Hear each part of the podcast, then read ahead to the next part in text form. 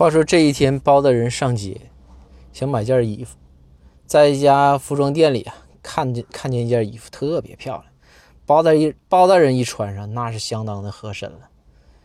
然后这包大人呢，就想说，衣服是不错，但是就是有点贵，就和这个店员就说说能不能便宜点这女店员就说那肯定不能啊，说大人你看这衣服穿在你身上，那叫一个合适。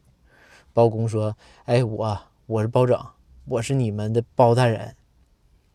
这个美女店员就说：“说那也不行，我们这不二价，谁来了都这价。”经过几轮交锋啊，包大人也没把这个价讲下来。后来包大人实在是太喜欢这件衣服了，包大人说：“那行，那我买了。”包大人咬咬牙呀，就把这个钱就付了。付完之后，包大人就说：“那个那啥，你看这衣服这么贵，我这也咬咬牙，我把衣服也买了。”好歹你得送我点啥吧。